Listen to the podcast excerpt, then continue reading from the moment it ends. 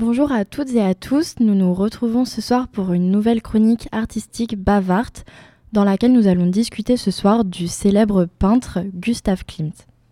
Il s'agit d'un artiste autrichien né à Baumgarten le 14 juillet 1862 et il baigne directement dans le domaine artistique puisque sa mère est une chanteuse lyrique et son père est orfèvre. Mais la vie n'a pas été simple pour sa famille et lui car il peine à subvenir à leurs besoins.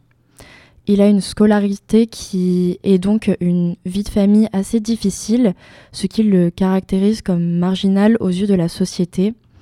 Et il va donc se plonger très rapidement dans le dessin, qui est comme une sorte d'échappatoire pour lui.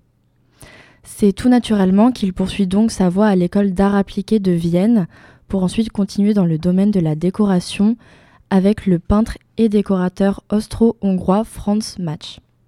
Durant cette période, l'artiste réalise beaucoup de fresques sur lesquelles ses portraits sont très appréciés.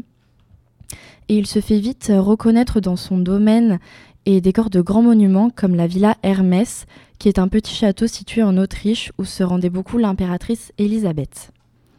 Mais durant toute cette période, Klimt reste encore dans un style très académique, n'osant pas trop se séparer des codes artistiques, et euh, il s'y détache peu à peu, étant plus attiré par la nouveauté et l'envie de changement.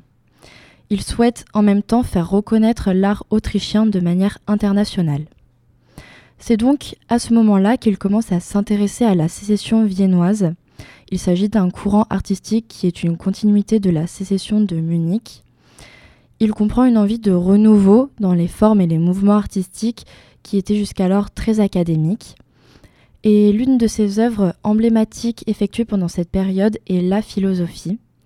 Il la présente lors de la septième exposition de la sécession, mais euh, cette œuvre est vivement critiquée par le public et également par les autorités universitaires qui l'ont jugée trop expressive et pas assez classique. Gustav Klimt se rapproche en parallèle du mouvement Art Nouveau, euh, donc j'avais déjà présenté euh, l'année dernière l'Art Nouveau, mais je doute que vous vous en souvenez. Mais si c'est frais dans nos esprits, Charis. mais oui, bien sûr. Donc du coup, je vais faire un petit récap. C'est un mouvement artistique de la fin du 19e siècle et du 20e siècle, et il est né au moment où l'industrialisation, qui prend de plus en plus de place dans la vie, commence à effrayer les artistes. Et donc, euh, c'est une contre-réponse à cette industrialisation et en plus de tout ça, cet art est qualifié de nouveau parce que c'est un mouvement qui apparaît soudainement et qui se trouve en opposition aux anciens styles qui euh, existaient jusqu'alors. Les critères de ce style sont la présence de rythme et de couleurs, mais aussi des décorations en rapport avec la nature, telles que des arbres, des fleurs ou encore des insectes. Et le plus important était d'introduire du sensible dans le décor quotidien. Donc c'est un art qui est pour la modernisation de l'homme, mais sans le côté industriel qui est alors très présent chez les artistes de la fin du 19e siècle. Parmi les tableaux les plus célèbres de Klimt, on retrouve Le baiser, réalisé entre 1908 et 1909. Il s'agit d'une huile sur toile qui a la particularité d'être parsemée de feuilles d'or, et ce tableau est occupé par deux personnages au centre. Il s'agit d'un couple qui s'enlace, l'homme est le plus grand, et il est penché vers la femme pour l'embrasser, nous cachant ainsi son visage. La femme, quant à elle, est agenouillée, et on peut apercevoir certaines parties de son corps comme ses mollets, ainsi que son bras ou son épaule gauche.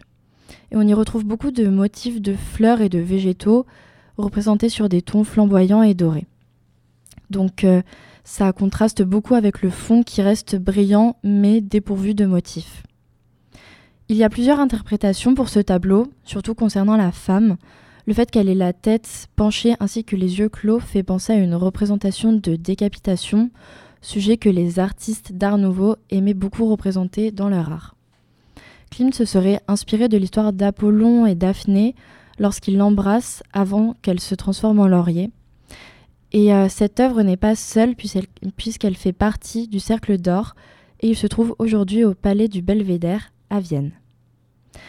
Nous arrivons maintenant à la fin de cette chronique sur Gustav Klimt, artiste que j'apprécie beaucoup et dont les représentations artistiques sont impressionnantes. J'espère que ma chronique vous a plu et je vous dis à la semaine prochaine pour une nouvelle chronique artistique bavarde.